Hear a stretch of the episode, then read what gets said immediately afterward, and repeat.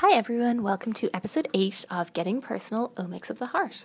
I'm Jane Ferguson, and this podcast is brought to you by Circulation Cardiovascular Genetics and the AHA Functional Genomics and Translational Biology Council. This is the September 2017 episode, and this month we delve into some of the newest research coming out in the October 2017 issue of Circ Genetics. If you go onto the Circ Genetics website at circgenetics.ahajournals.org, you can see the table of contents for the latest issue and see sneak previews of upcoming papers that are published online in advance of the next issue. You can also find more in depth materials for each paper, like editorials and other resources, so it's a really nice way to keep up with the newest cardiovascular genomics research. One particularly interesting paper included in the October 2017 issue is entitled Diminished PRRX1 Expression is Associated with Increased Risk of Atrial Fibrillation and Shortening of the Cardiac Action Potential, from Elena Dolmatova, Nathan Tucker, Patrick Ellinor, and colleagues. This is a really nice paper which highlights some beautiful approaches used to go from a GWAS hit to functional understanding. This type of research is challenging, but really crucial as we move on from the GWAS discovery era, and I recommend you go online to read the whole paper. I talked to the first authors, Elena and Nathan, to find out more about their work.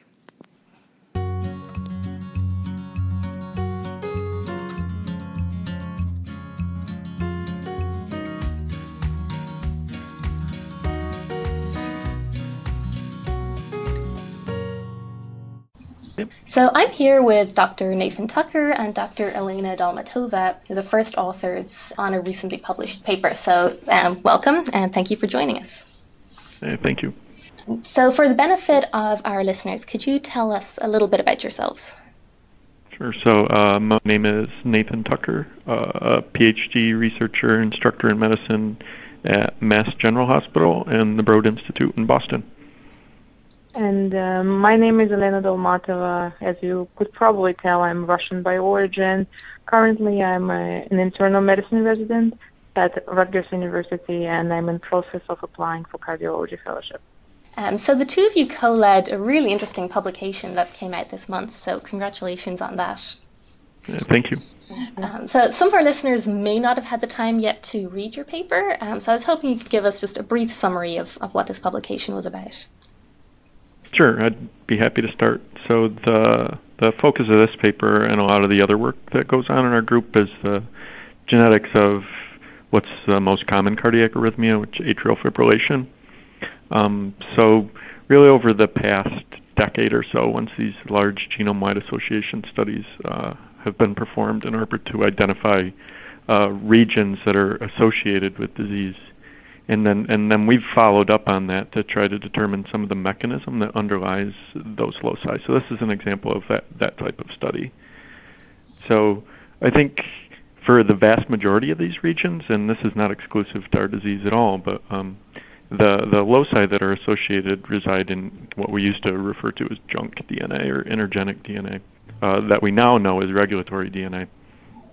But the important point is we have no for, for the majority of these loci, we have no idea of the mechanism through which they confer risk. So, so the point of this study was to examine a single locus for atrial fibrillation, which we'll call AF for the rest of this, and try to determine the mechanism through which it might confer that risk. So, so kind of to start, uh, the study started back in an era where we were using you know, genotyping chips on large large cohorts of cases and controls to identify variation and then imputing variants to, to see what's associated. But we wanted to go into this study with a comprehensive understanding of what's at that locus. So to do that, we performed sequencing in a pretty modest cohort of 500 cases and 500 reference from Framingham Heart Study. And although it didn't really change what we knew about the, the landscape of that region, we were able to go in with a confident understanding of what variants might be associated with disease risk at that locus. So then Elena really spearheaded a lot of the work to identify which of those variants might be important at the locus, so I'll let her take over from here.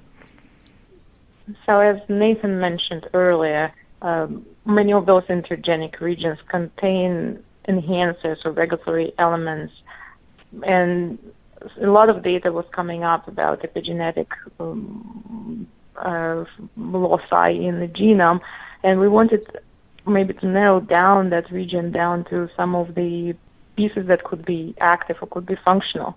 So we used the activity markers that, such as histone modifications and DNA hypersensitivity uh, to to identify those potentially active elements. And then we tested them in zebrafish reporter assay to see if they're actually active in the heart. When we realized that they're active in the heart, we were able to then do a little bit more targeted um, assay in the luciferase um, assay that would identify the ones that are actually differential between the um, risk and non-risk allele, showing that some of the SNPs can be actually changing the enhancer function. Uh, so this is how we actually identified uh, the SNP that was actually functional. And um, then next, when what we wanted to do is to link this enhancer to the gene. And initially, we performed um, a Hi-C analysis, uh, which is a chromatin conformation capture. What it does, it actually captures a 3D structure of the DNA and shows what regions are interacting with what regions. And we were able to see that this SNP was within the same block as the PRX promoter to maybe narrow uh, down and to identify the interaction a little bit better, we performed 3C analysis that allowed us actually to link the enhancer directly to PRX promoter. Well, still, we had the uh, SNP that would change uh, the activity of the enhancer. We had the enhancer linked to the promoter. but we wanted to see if uh, the change in the SNP uh, would have any functional consequences on gene expression, and we performed the QTL study. So what it was, we looked at the genotype of the SNP and related it to the expression of the genes within that region. And among all the genes that we actually tested, only PRX1 expression was affected, uh, with the risk allele conferring decreased expression of the gene. However, the consequences of gene uh, decreased PRX expression were yet to be revealed, and that was part of the critical experiment that Nate focused uh, a lot of his efforts on.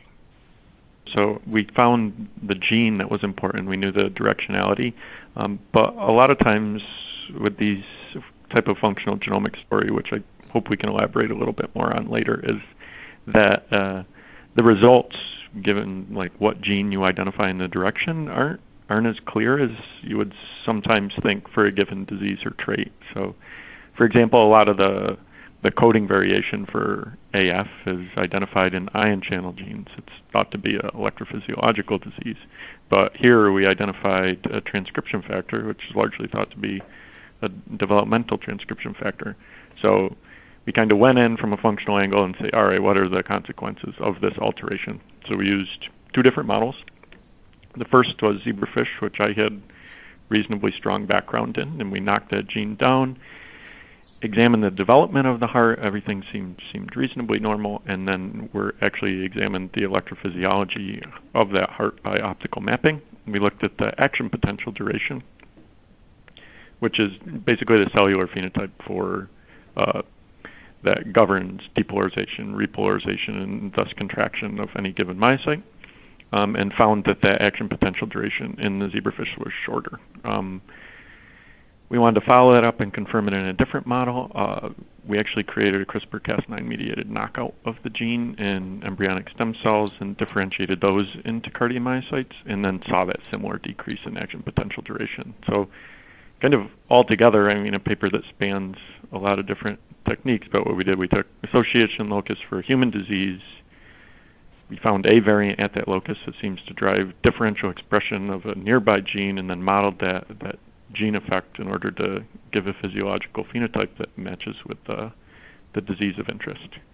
Something that struck me, I think you sort of touched on this a little bit earlier, is you know the SNP that you end up showing to be causal, RS577676, It's it's not necessarily the one that you would have picked sort of a priori by going through the GWAS strength of association and you know, I know we sort of all know that we shouldn't place too much weight on the specific p-value of an association when we're doing GWAS, but I think a lot of the time that sort of ends up being a screening mechanism and people look at sort of the strongest SNP and think that's probably going to be the most biologically relevant. But do you think that we're sort of, you know, by relying on this relative strength of the association in GWAS to pick targets, we're really missing a lot of, of the potential biology that's underlying these diseases? The way you look at a normal GWAS locus is we've always traditionally marked them with uh, what we call the sentinel SNP, which is the SNP that's most associated, and then a lot of times act as though that one might be mediating the function, whereas in reality you'll see a, a block of roughly equivalently associated SNPs that rely or that lie within the same linkage disequilibrium block. And at least for our cases, when we move forward, we really wanted to treat all of those SNPs to be equivalent. Mm-hmm. And in this one, the the uh, SNP that turned out to be functionally active was actually below a little bit below that what we would call that sentinel SNP. Mm-hmm. So I think there are a couple different explanations for that. Um, one is there could be more than one functional variant at a locus, and the LD structure kind of hides that. Um, the other could be that the sample that you're using in order to identify the the SNPs of interest or the SNPs that are functionally associated may be biasing you a little bit, particularly with a smaller cohort like this.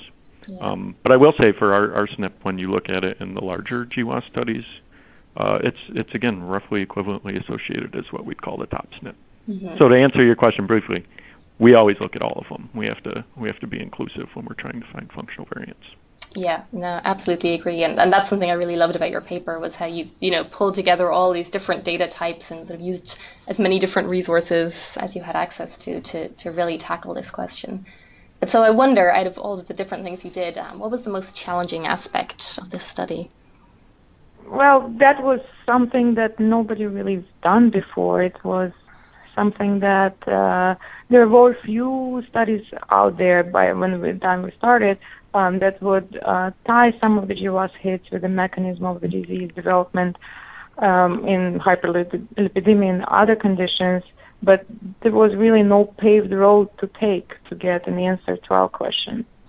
For me personally, I mean, I really started this project, which you know, this project took a considerable amount of time, and you know, I started as a cell biologist and kind of modeling gene function in zebrafish. And, and by the end, we ended up using so many different techniques and integrating so many new types of data into this study uh, that I don't even know what I would define myself as anymore. So I think it's uh, it's it's challenging to, to learn how to to use all of these new data and to generate the new, new, these new data. But that's the kind of I don't know. That's why why we got into this business. That's why people want to do research. So that's it's it's challenging, but but it's rewarding too. Absolutely. And so to, to look at the converse aspect then, were there was there anything that was easier than you expected? You know, did you have a, a eureka moment where you sort of said, yes, now everything is falling into place? Um, so I, I think yeah, I, I've been part of studies where I've really felt that that's happened, and given all of the kind of independent moving parts that were in this study, it was it's really hard to think of of one thing that that clicked. You know, every mm-hmm. subcomponent had their had its own individual moment where it may have clicked, but really until they all started, all the pieces of data started to come together, you never really felt that eureka moment. And you know, I think that's part of what science is in, in normal. I mean, this paper was a lot of sweat on not only mine and Elena's behalf, but all of our collaborators as well. But but I will say, you know, at least using the genetics as a basis and the the GWAS data as a basis, we knew that something was there going in. We knew that we weren't on some wild goose chase, but but really we're f- filling in a gap, knowing that we had a strong basis to build on. Yeah, it's good to hear from you sort of that, you know, you had to do all of those experiments, they were all necessary because I think a lot of the time when people are trying to follow up GWAS findings, they're really, I don't know, they sort of have a preconceived idea maybe of what path they want to go down, and I think that's not the answer. I think, you know, we have a lot of, of GWAS hits now, and I think the sort of approach that you did to do all of these different experiments and to just do the hard work that's required to figure this out, I think is really necessary and very laudable. Yeah, thank you. So, was there anything that surprised you along the way? Well, Nathan touched a little bit on on that. Uh, it was nice to see all the electrophysiological phenotype. Um, that was quite amazing, and the fact that the directionality of the effect was mm, fit with what we expected to be with the risk allele.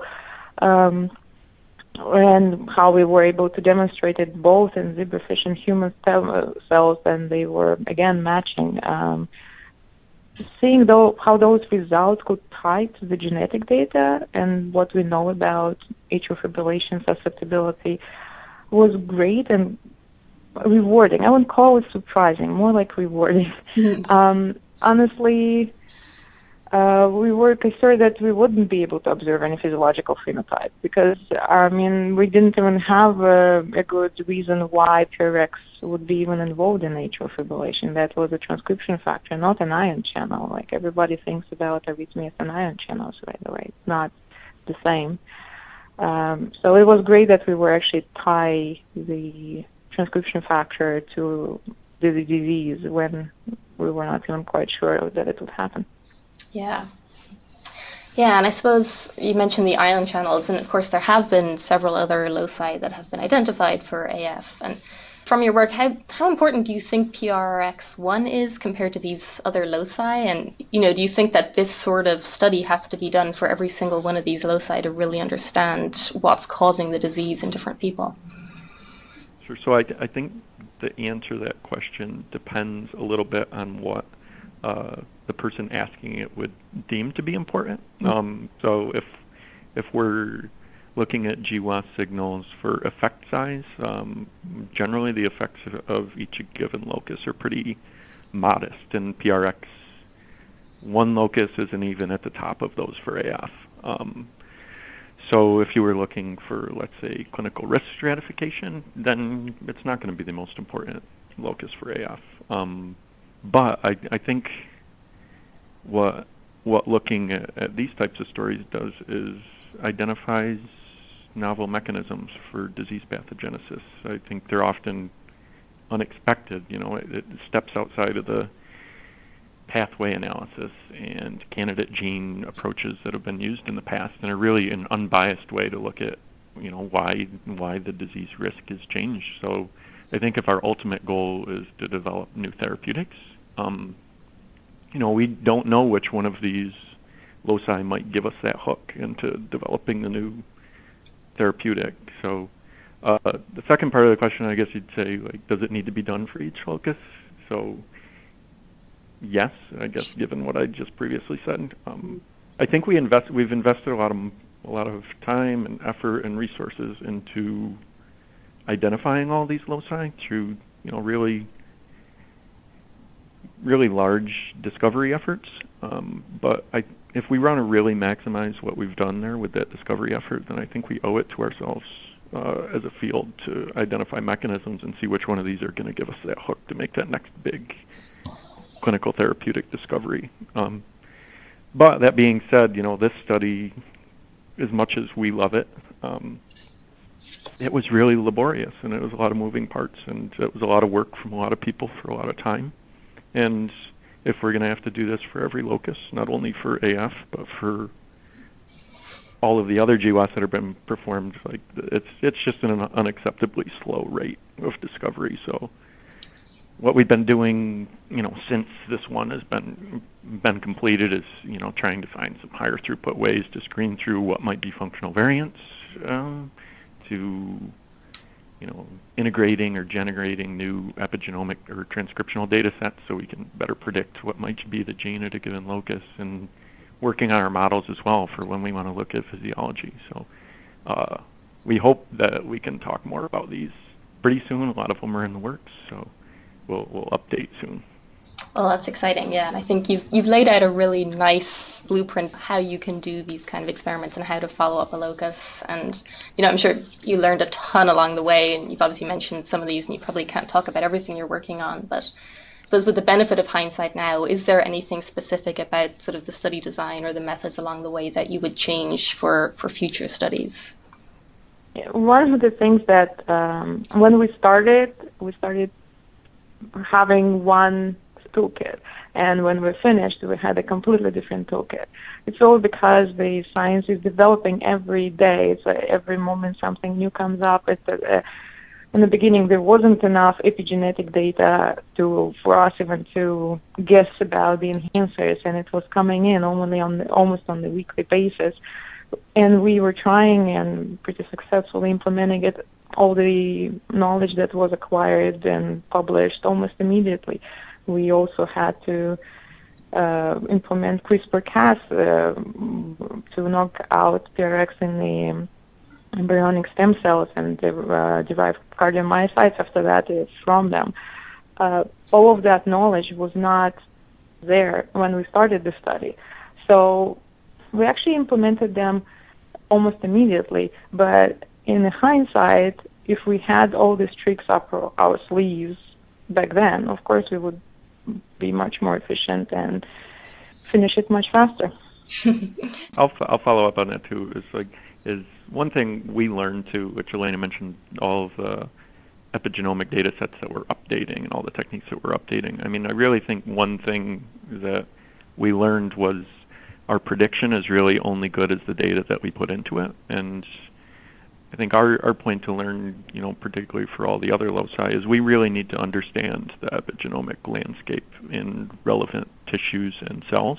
So, you know, moving towards that first um, before screening on what variant or what transcript might be important is a really important step for us and one that we've used as we've moved forward. Mm. So, what do you think would be the ideal follow on study to this paper? Well, we know that diminished PRX uh, expression shortens the action potential, but we have little idea about how how it is happening. Is it acting through the changing cardiomyocyte fate? Is it altering development or maturation of cardiac myocytes? Is it governing ion channel expression? Or maybe changing something with intracellular calcium regulation? Transcription factors can have many targets, and we're not quite even sure what these targets are in this particular case. So that would be a nice study to dot that I uh, to follow up on this study. So I suppose just to wrap this up, is there any message that you're hoping that readers will be able to take away from from your paper? Sure. I think from if we're going to look from a disease standpoint, I I think the finding regarding the relationship between the gene and atrial fibrillation is important. Um, but I think I hope we've also illustrated somewhat through this study how complex the genetics of the disease are. I mean, it's so much of the focus in the past has been really on ion channel uh, regulation, but there's there's so much more to this condition that that can really is yet to be uh, discovered. So I hope we shed a little bit of light on a path forward for how to uncover some of this other uh, these other mechanisms over the next few years. And then I think hopefully the other thing, uh, well, at least that we hope gets relayed through this and other similar studies from other groups is I, the importance of filling this knowledge gap between the population genetics stories, uh, the GWAS studies, and that basic biology. And I think there's a lot of potential for, for making important discoveries for human health and clinical intervention in that space. So hopefully, you know, us and, and other groups can use some of the things that we did in this paper and hopefully improve on them to address this and, and other GWAS loci to keep the field moving forward. Yeah, I couldn't agree more. I think that's that's a really Im- important message, and I think you've done a fantastic job on sort of starting us down that path to really translating these GWAS findings into more meaningful biology. So, Elena and Nathan, thank you both so much for taking the time to talk to me. Thanks a lot for having me. thank you.